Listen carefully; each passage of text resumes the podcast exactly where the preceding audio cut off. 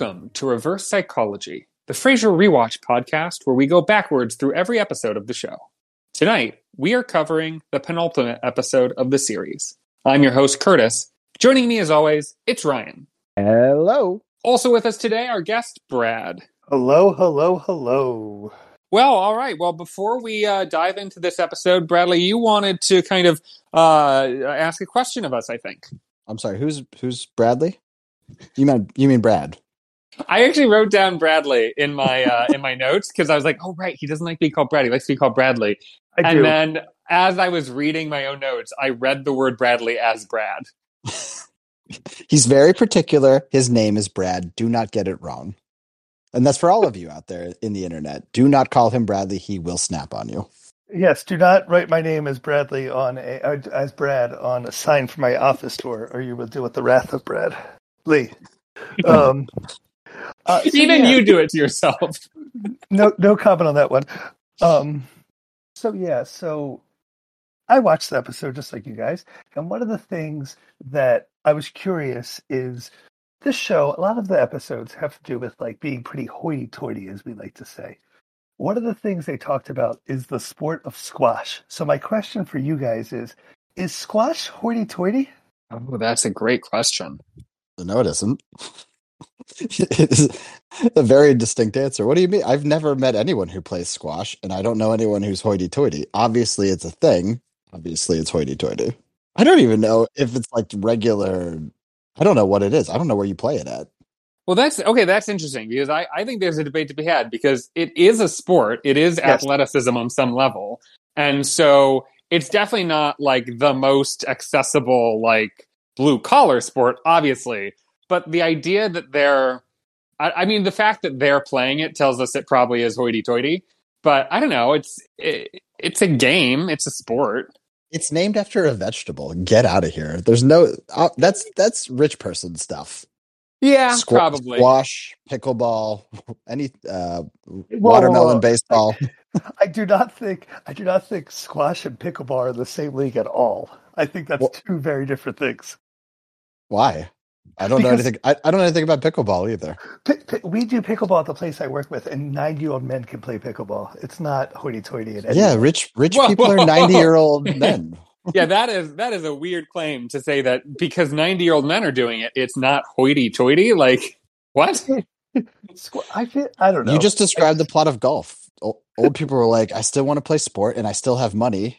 What can I do? I'm pretty sure that most of our audience thinks that we're 90-year-old men because we keep using the phrase hoity-toity. Right. I think that's fair. No, hoity-toity is like something 130-year-olds would be saying. That's even 90-year-olds are like, no, I'm too hip for that. Can I also ask another question? When was I downgraded to just a guest? I thought I was on the show. Well, okay. So this is I debated this, but I decided to call you a guest. So.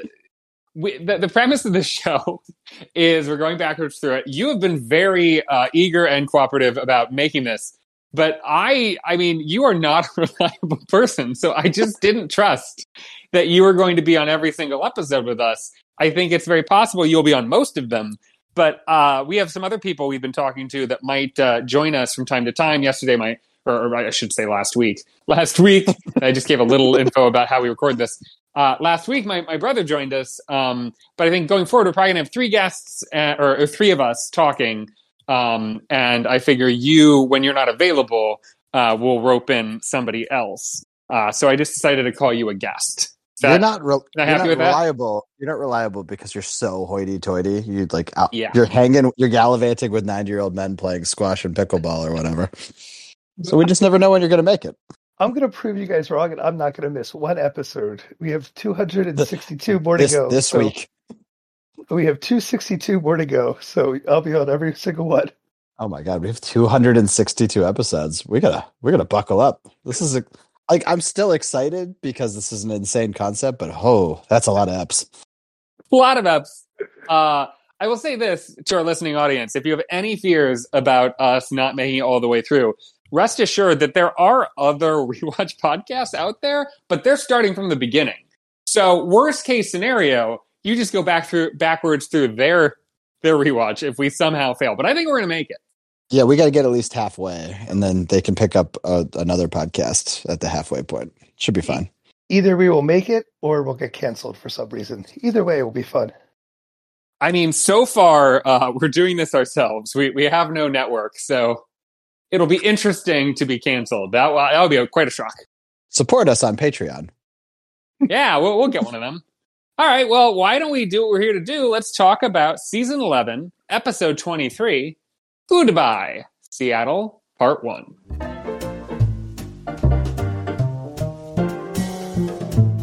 And I'll start with a summary, an overview of the episode that I wrote before rewatching the episode. This is based purely on my memory from the last rewatch, which was like a decade ago. And your memory is good or bad? Oh, my memory's terrible.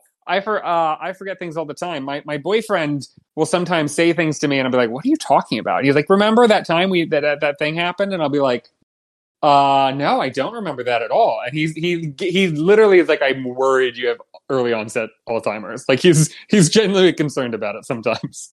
Yeah, I don't think that's how Alzheimer's works, but that you do have a concerningly bad memory. So please proceed. All right. So my memory of this episode was Martin and Nina Van Horn are getting married, because all of the emotionally relevant parts of this finale are reserved for Part 2. We're in store for nothing but hijinks. And clearly nothing is funnier than Daphne's brothers being drunk, belligerent, and abusive. Oh, the merriment. Good job using the word merriment. Proud of you. I do like the word merriment. Are you just going to jump right into the first scene? Yeah. Are we supposed to be grading you? I do. I don't know what I'm expecting at the end of that summary. It's just... wow, you did it. You said a series of words. We're summarizing the whole episode and then detail recapping the rest. So I'm not sure what the point of that segment is, other than testing my memory, which we already know is terrible. But we'll figure that out as we go. So I'll jump in with my first thoughts. Do we ever find out the girl's name who he's sitting next to? Does she ever tell her name? She absolutely gives her name. She's a psychiatrist. She says her name. She says like, "Oh, I'm so-and-so." And he says, "I'm Dr. Fraser Crane." And she's like, "Oh, I like your TV show," or whatever it is, radio show. Yeah. And, but I have no idea. I didn't write that down. I don't remember memory of what her name is. You're talking about on the plane. On the plane. Yeah. Does her being a psychiatrist play a role in anything? No, I don't think it does. The only thing you can think is like, I think the red herring is you're supposed to think this is a perfect woman for Frasier, and this is going to be the love interest. We obviously know, because we watched the next episode already. We know that he winds up with the woman in this episode, but I think that the red herring is supposed to be that he already said no to her, and now this is going to be the woman he winds up with. Okay, yeah. You guys really jumped ahead. I'm having a hard time keeping up because there's so much. First of all, we need to start with the fact that there's another plane. I don't know why this show's obsessed with airplanes that have nothing to do with the rest of the show. So obviously it's the same plane, but are you under the impression, like, are you treating this like it's the second episode of the series and not the penultimate episode? Is that, I just want to understand how you're taking it. A little bit, yeah. But it doesn't matter regardless. There's two plane scenes for two that have absolutely nothing to do with the plot. There's no reason that he's on that plane. It bookends. It bookends the episode. It bookends horribly. Both were useless. I'm not denying that, before we get too much into the episode, I do want to ask, did you kind of get that at the end of this episode that, oh, that Charlotte woman that he's dating and who's moving away, that when he winds up in Chicago, it's to be with, like, that made sense, right? You did catch that. No. Yes. He moves to San Francisco. Right. He says he's going to move to San Francisco, but then what happens is he's on that plane, and when it lands, it says they're like, "You're in Chicago." I thought he just had a layover. Yeah. Oh, that's interesting. In fairness to you, it would be very hard to make the connection backwards. Not knowing her, yeah. So wait, because I also have another problem. When he meets the lady on the plane, that's not the chick from Ozarks, right? That's a different lady? That's a different lady. Yeah, right. That's what I'm saying. I just don't understand why she's important in any way. Well, she wasn't. Yeah. She's important because they wanted the plane reveal to be this, like, instead of reuniting with Charlotte, they wanted the last scene to be telling you that's what's going to happen by having him land in Chicago. So they needed some reason to show him on a plane. And so they've decided to structure the entire episode around Frasier Forrest Gumping this woman, his life story. And wait a minute. Yeah, and by the way, he starts his first thing he just met this woman who's like that's talking the same to him. Lady. Oh. Yes. He's only talking to this woman. Plane ride. Yeah. He's only talking to this woman on this plane because she's like nervous she's nervous being on a plane, and she's like, I'd rather talk to you than think about the turbulence. And so he's like, let me tell you a story. So I was naked in bed with this woman. Oh, interesting. Yeah, because that's the first scene they cut to is like him having just laid. Yeah, I thought he got off the plane. Are we really just going to call her Ozark Lady and not the actress's name, not Laura Linney?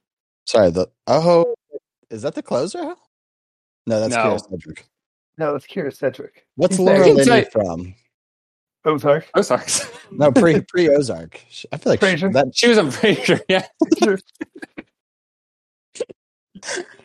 she's from something. The internet will back me up on that one. Anyway, it happened quickly enough where I was like, "Is this the same lady? Did she change her hair?" I was like, "No, I know this one. She's the Ozarks lady."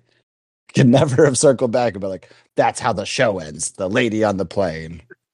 I thought that we were just going to start or end every episode on a plane.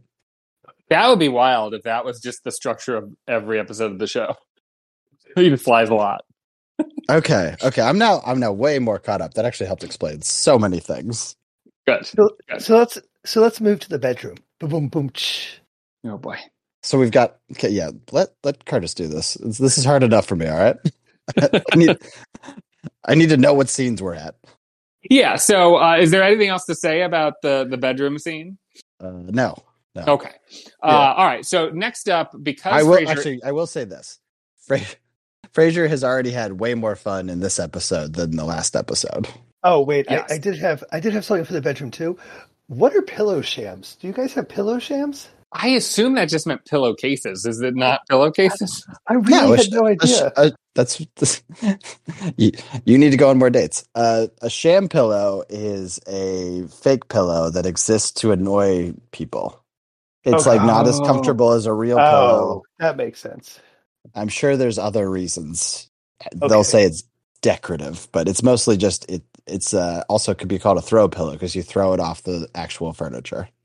Why aren't you doing the hoity-toity section? Yeah, I was going to say that should have been the hoity-toity section. That's not hoity-toity. That's just having a girlfriend ever. Sounds hoity-toity to me. All right, because Frasier is late to work, Roz convinces station manager Kenny Daly to cover for him by shock jockeying. Kenny Daly, he's somebody, right? Yeah, Ryan, I will give you $5 if you can remember the movie he was in. Oh, I was having a hard time not calling him Louis Anderson. It took me a while. He played the camp counselor in the movie Heavyweights. Oh, that's a good one. Yeah. Fitting, too. Yeah. Great. I was like, I vaguely recognize this guy, but then couldn't place him. I called him that one guy. I love that apparently not only is Frasier's show wholly live, but they have absolutely no contingency plan in the case that he doesn't show up. Like, they don't have any kind of alternate programming they can play. They literally have to get the guy in charge of the... Not even another radio host. Just literally the guy in charge of the station is who they pig? Oh, boy. Who they grab to just fill air. Which, shouldn't he be the guy assigning stuff? Yes.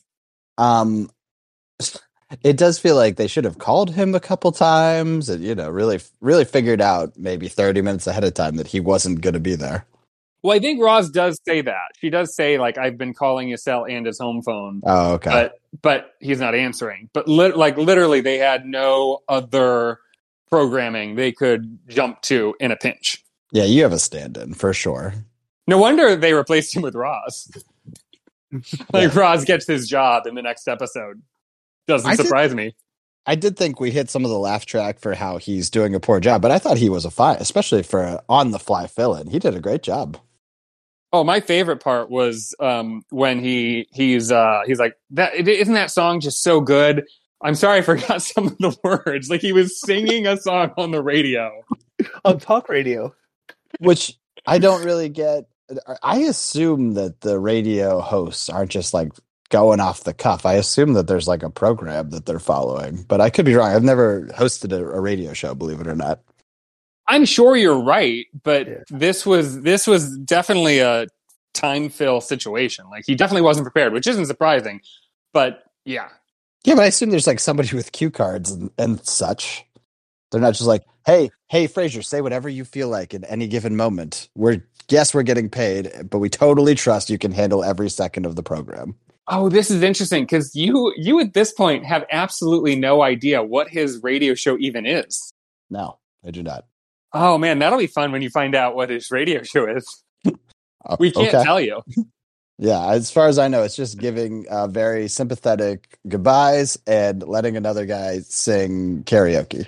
Classic radio block. I mean, so far, that is what it is. All right, well, Frasier rushes off to the station where Bebe informs him of a job opportunity in San Francisco. Just learned that lady's name is Bebe. My question for you guys is, what type of accent is she trying to do? It's wildly ambiguous. I clocked that as well. Yeah. Is it mid-Atlantic? Is she doing that old-timey, like, Katharine Hepburn accent? Oh, maybe. Maybe.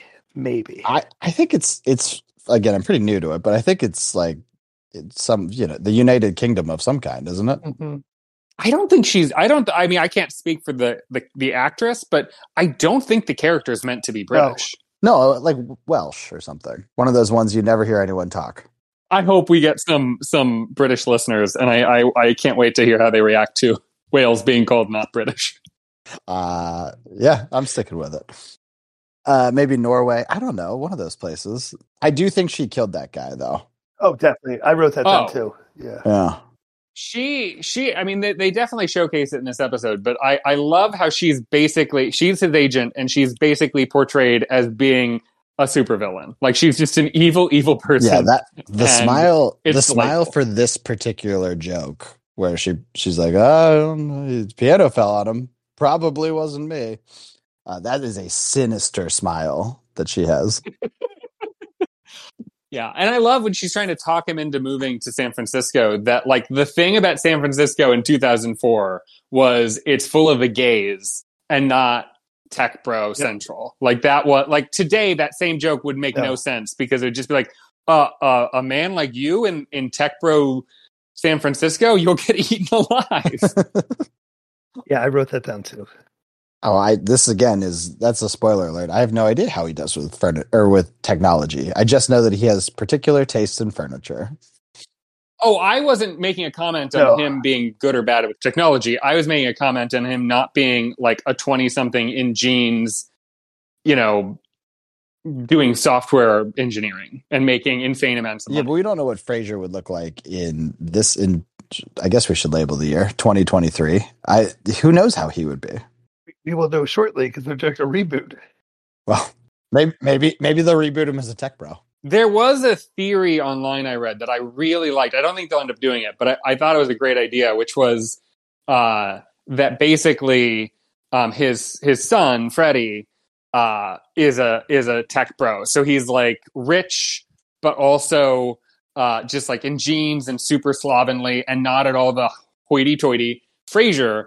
And they would kind of, to redo the show, Frasier would have to come live with him. And now he would be the Martin. But like in Frasier, Martin is the down-to-earth guy, and Frasier is the one who's highfalutin. Spoiler alert, he doesn't know any of this.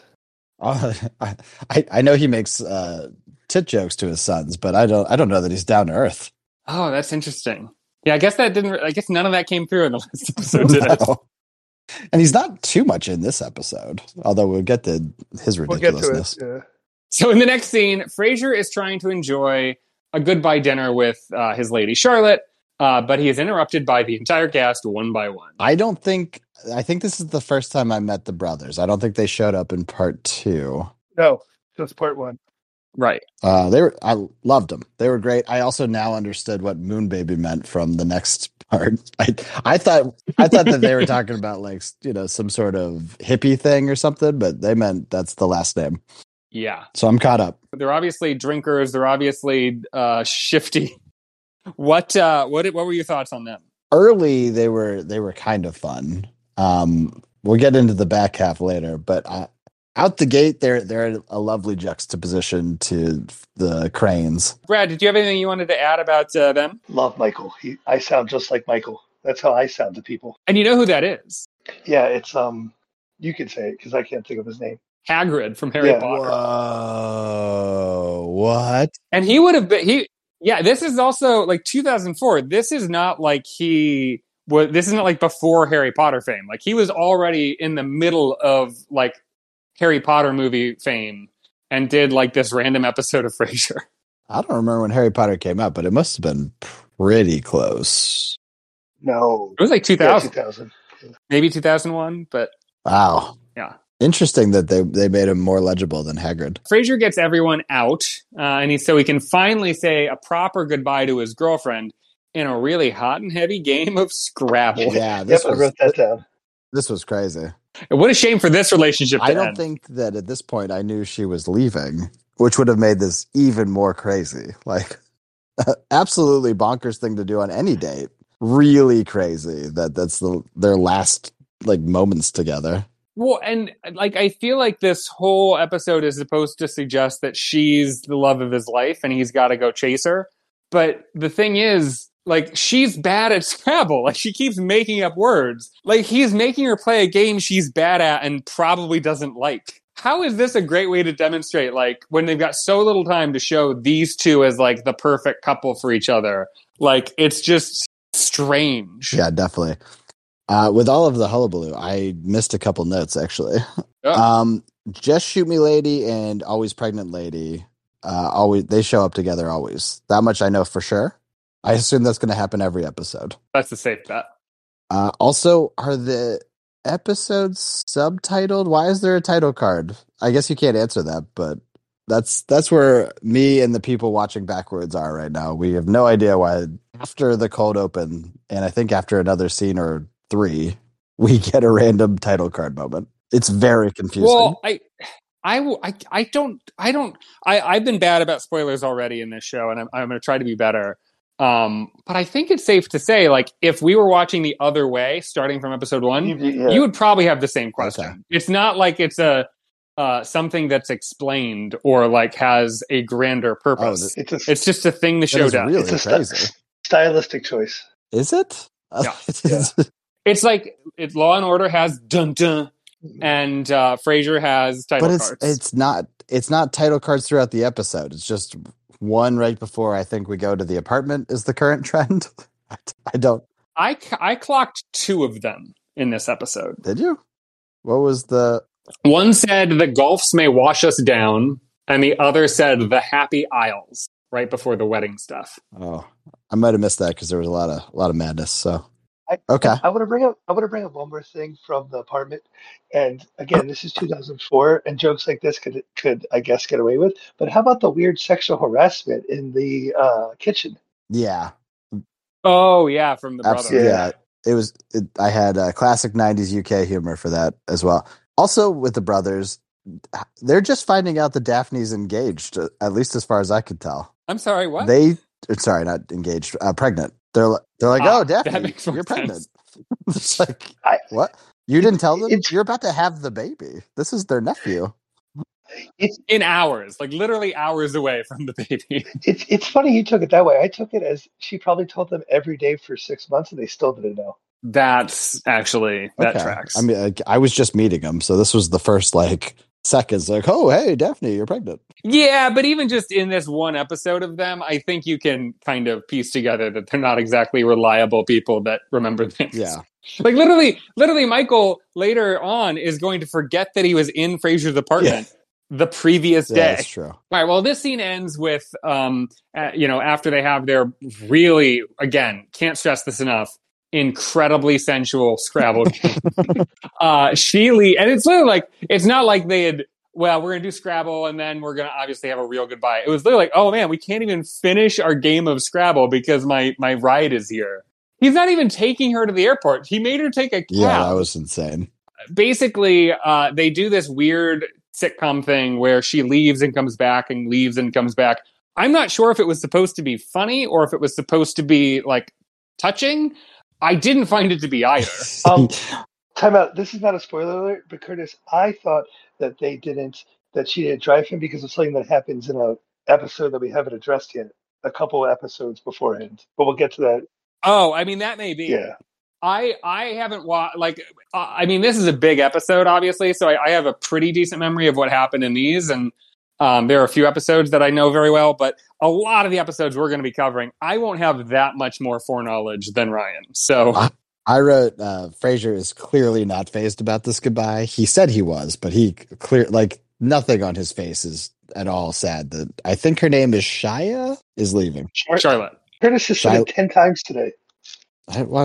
I love that. You're right. He doesn't really behave like he cares. He even says he's not heartbroken about it later.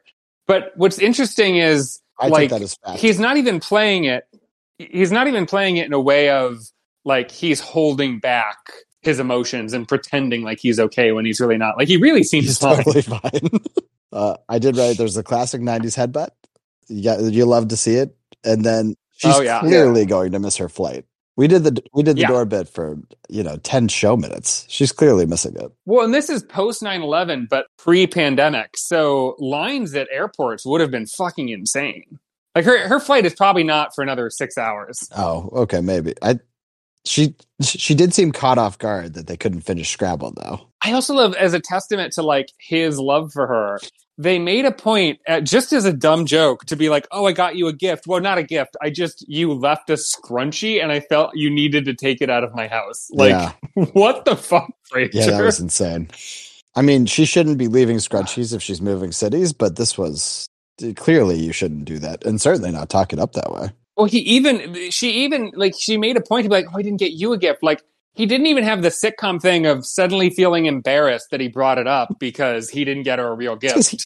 He's just like, it's a scrunchie, take it. He didn't care. He could not wait for her to leave the apartment. It was very attractive. I think he might hate her. Yeah, he's clearly on a layover at the end of this. I actually think that's canon. He's on his way to a vacation because that dog's dead. Oh, yeah. Rest in peace, Eddie. This isn't a note about the scene, but I don't know what kind of commercials you guys are getting while watching back. IHOP has BOGO crepes. You want to talk about hoity-toity. First of all, IHOP has crepes. Second of all, buy one, get one. I got to get to an IHOP immediately. I think you're burying the lead here, man. They're savory and they've got sweet options. Good, you got the same one. What are you guys watching it on that you get commercials? Hulu. Can we say that? Oh. We're not sponsored by anyone. Should we say any of these? We ought to bleep it out. Yeah. All right, moving on. Niles and Martin are worried that Frasier is heartbroken, so they're being nice to him, presumably, for the first time ever. Niles brings up on these spoilers. I don't know these things. These relationships do not come across in these two episodes. That's why I said presumably. I don't know. Oh. Okay.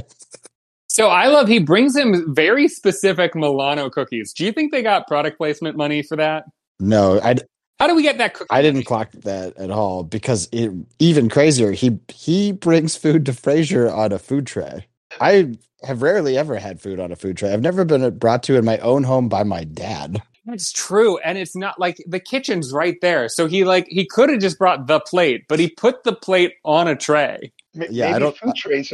Maybe food trays are hoity-toity. Oh, I don't know if that's a running gag in the show, but that was crazy. Also, if you're going to throw in Milano cookies, that's the tops. That's the life, man. So anyway, Daphne and her brothers interrupt all this, and Niles is very worried that his son is going to be like her awful brothers.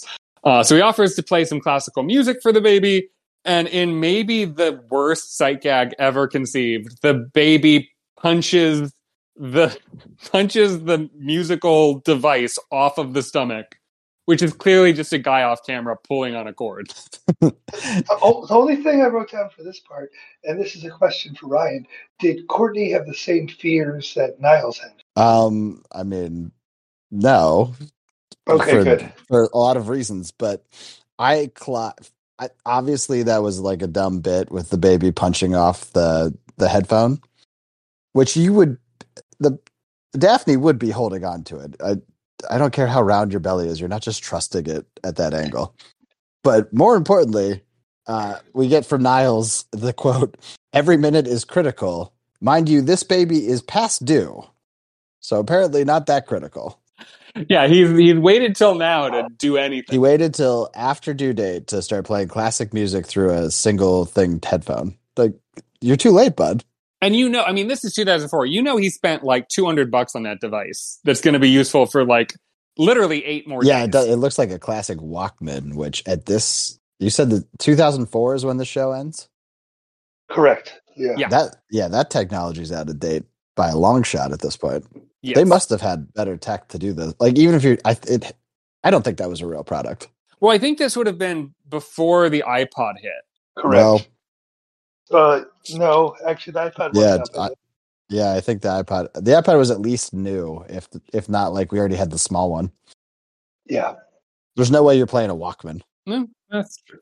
So Ronnie comes in and announces that their wedding is supposed to be 2 months away, but it's actually going to happen in 8 days.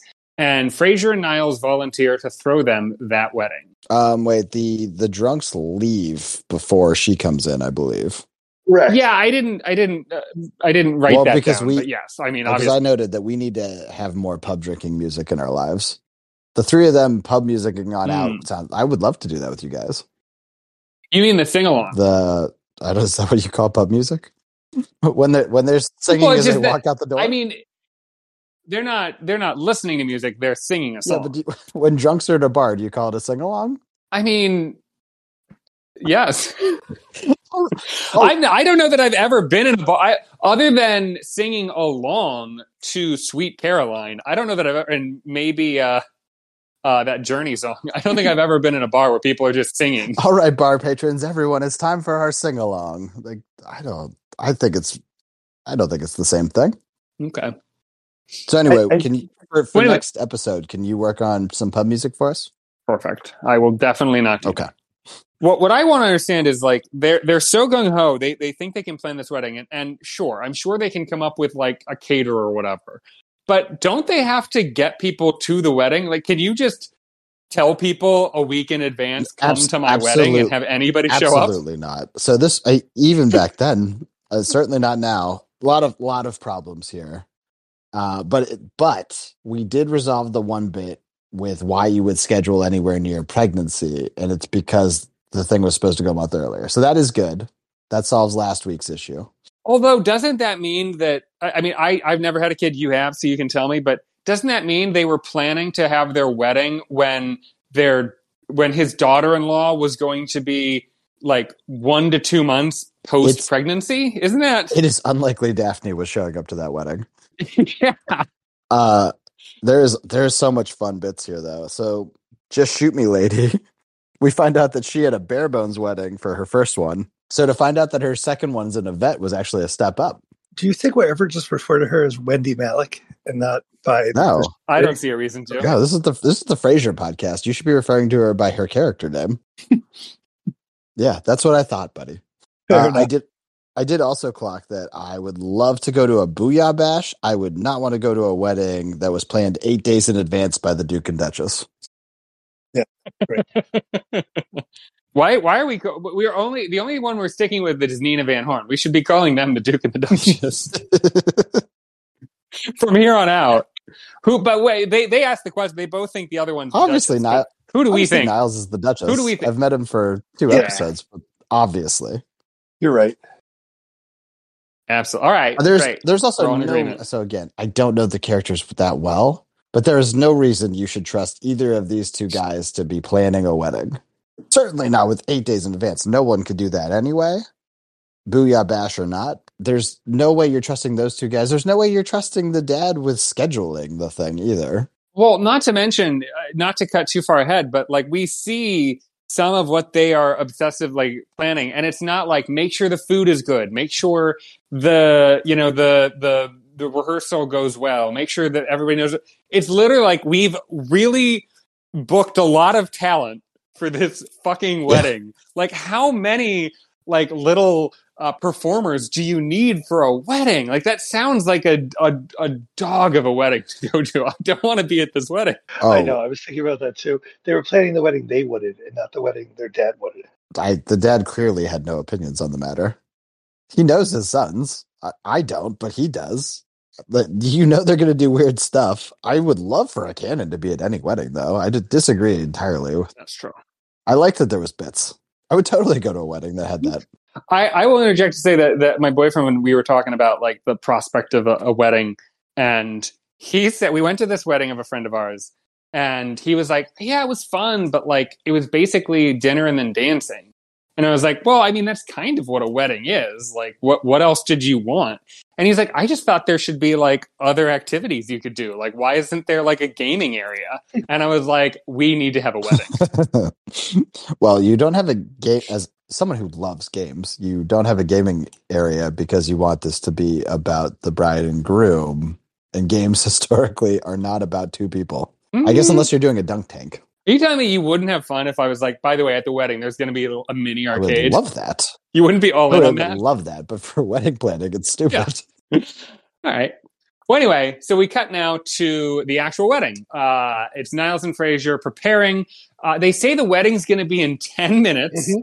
The bride and groom are not dressed. Right. And all the guests are being held outside so that they don't see prematurely mostly just tables and chairs they've set up. Like, there's nothing to see. No reason why they can't come in early.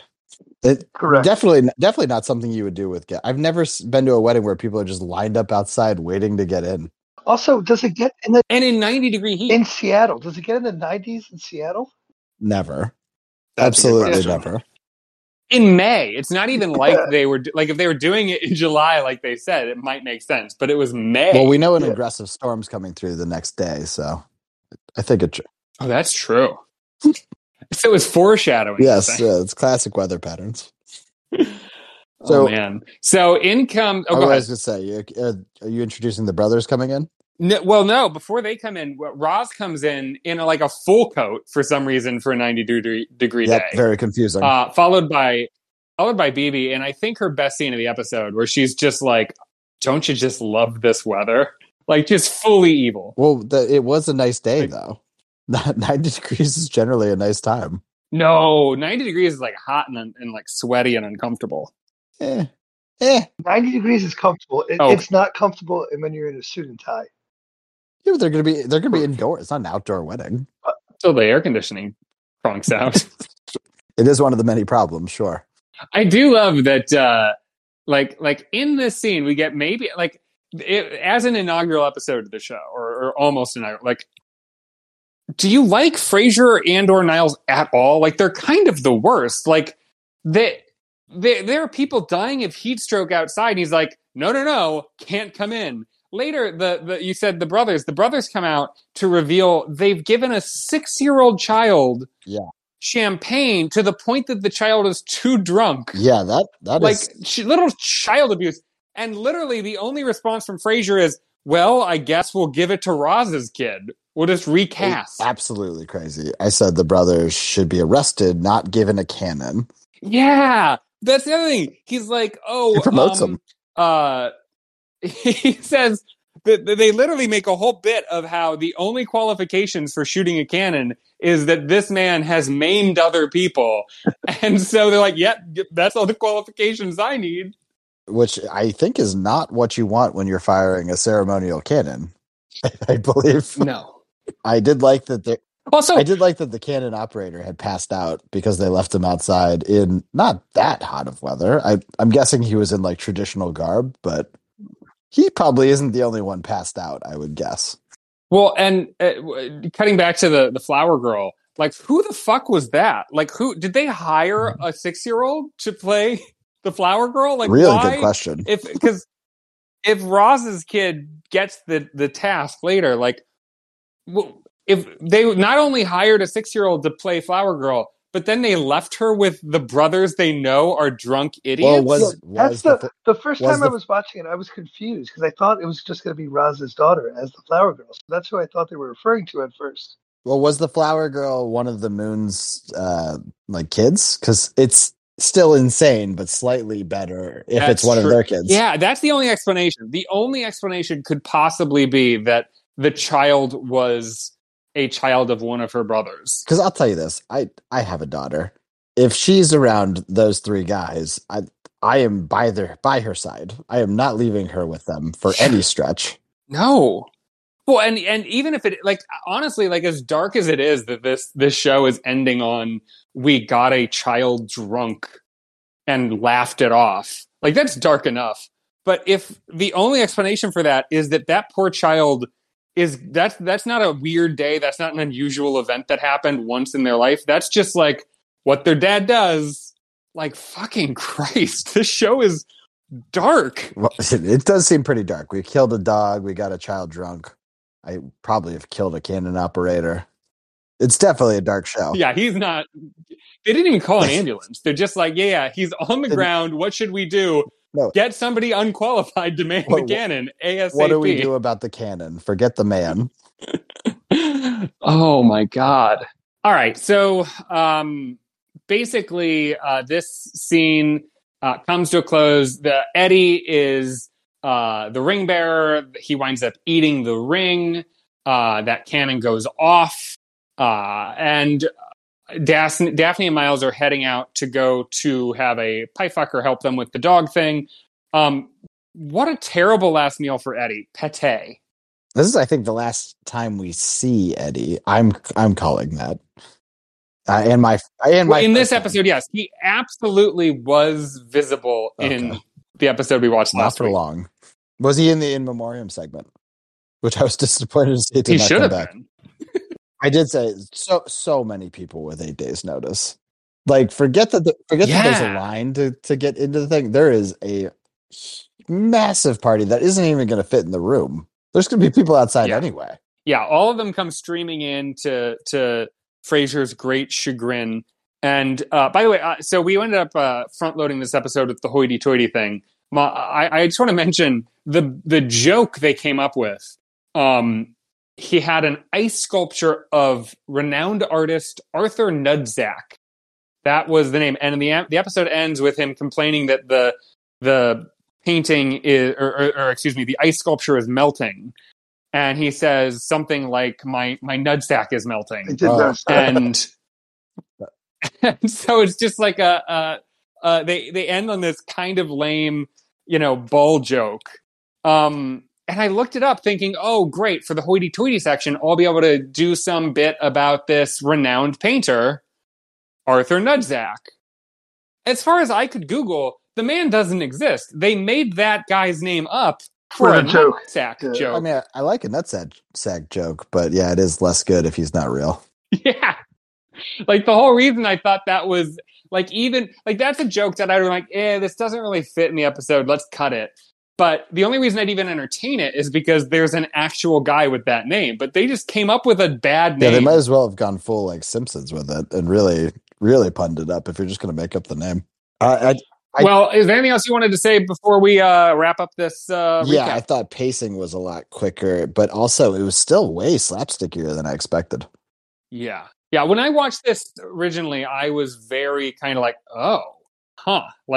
because I don't think of this show from my memory. I don't remember it being like this last episode at all. So I was surprised by that.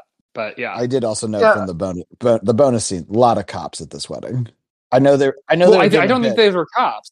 What do you think? They were strippers? You don't usually get those for the wedding. I think in the scene where, like, right before the whole scene in the wedding area. It starts with them rehearsing some number. And don't they have, like, cops and ballerinas on a stage for no reason? Isn't that the number they're starting with? It's not, yeah, but it's not really for no reason. It's a spoiler if I say it. Okay. Oh, okay. I do kind of understand why they would choose that, but it's still a terrible bit. Yeah. Like, it's still a terrible, like, performance art to have at a wedding. Okay, it happens too quick in the front then. I didn't clock that was what was happening. Okay, that's slightly funnier. What I love about this rewatch podcast is that because we're going backwards, not only do you not really get the references. But it's like, it'll be interesting if you're ever like, oh, that's what they're talking about. Because I am certain by the time you watch the next episode, you will have forgotten about cops at a wedding.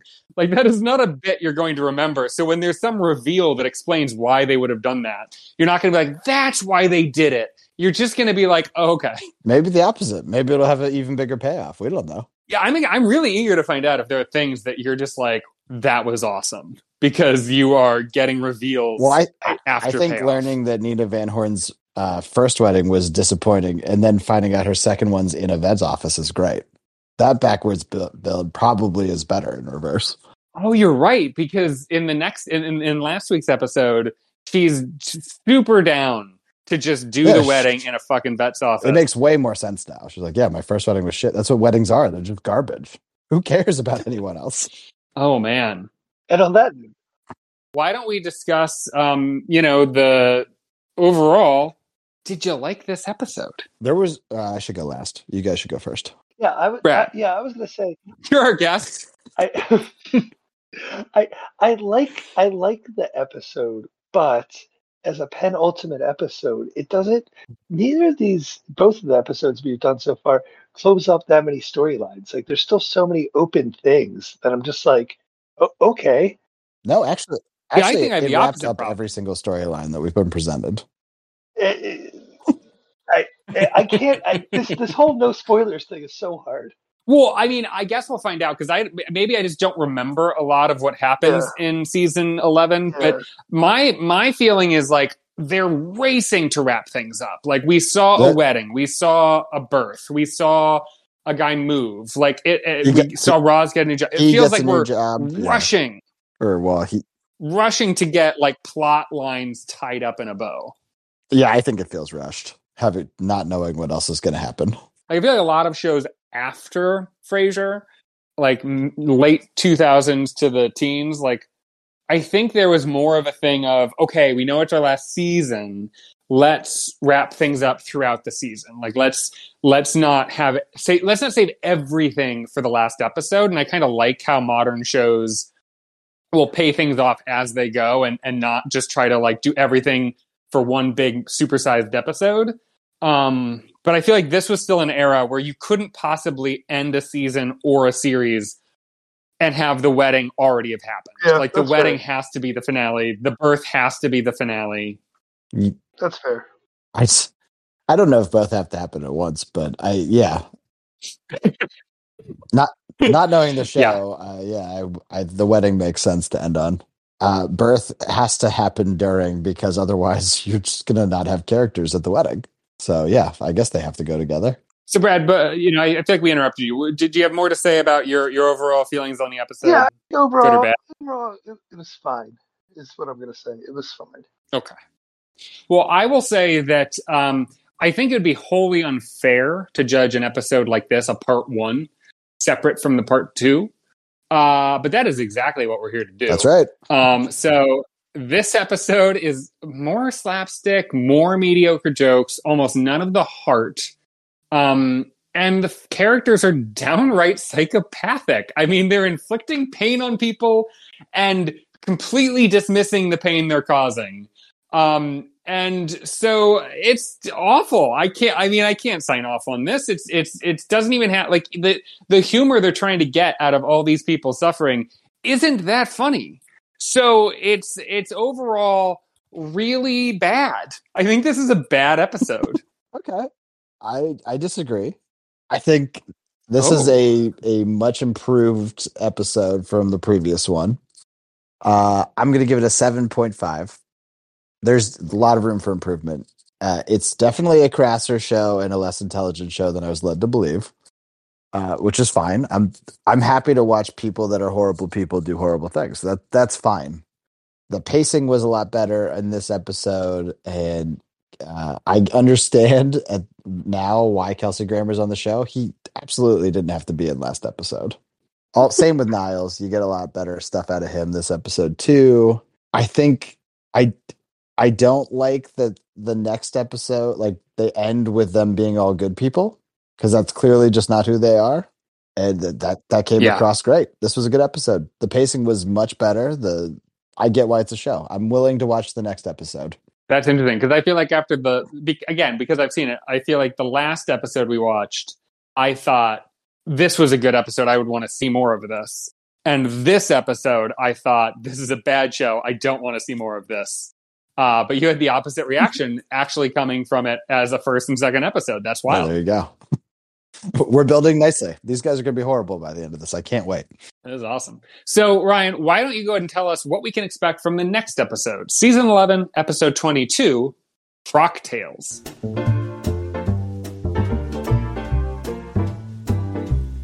I didn't look up the name. What? How do you spell that? C-R-O-C-K. Oh, Croc. Okay, I think you said Proc. I thought you too. Oh, boy. Croc Tales? Okay. Well, we know. Let's take the couple bits we know. A wedding's coming up. I'm guessing that we probably got proposed to the episode prior. We probably established the date of the wedding today on this episode. We clearly have the relationship with Laura Linney. I'm guessing that also started the previous episode. So we must go on like a perfect date, which for a terrible person that is Frasier. I have to assume that they go to the opera and leave halfway through. Must be a crocodile-based opera, I guess. That's not how you spell it with a K? C-R-O-C-K. Never mind. They're going to the opera. We'll figure the next part out. We probably don't see Eddie because he's not a character on the show. Well, wait, why you say that? Because he's been in... he's in 10 seconds an episode. I thought maybe you got confused and thought he was murdered going forward, but he's only murdered at the beginning because... I understand what we're doing. Yeah. Niles must be involved. It must be a crockpot situation then. Niles must try to offer to cook for his pregnant wife, and he doesn't know how to cook because he's a rich person, I think. Okay. Well, I just love how your assumptions about what's coming is that all of what we've seen in the finale is set up in the very previous episode, which is such a 90s thing to do. So I think it's a very... I think we're dealing with the fallout of the episode prior. I don't think most of this... I think the episode before will be a big one. Well, I look forward to finding out. Yeah, so you guys can skip next week. Tune in for 2 weeks from now when we do the real episode where the action happens. Well, that will do it for us. I want to thank you for listening. Don't forget to subscribe, rate, and review it to help the podcast get off the ground. And I want a special thanks to Kevin MacLeod for the theme music. For Ryan, Brad, and Curtis, good morning, Tulsa. I hate you. Still don't get it.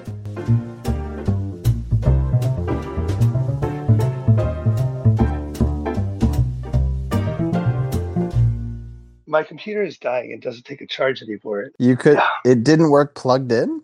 It's not taking a charge. That's not how plugged in works. What? You don't need to charge the battery if it's plugged in.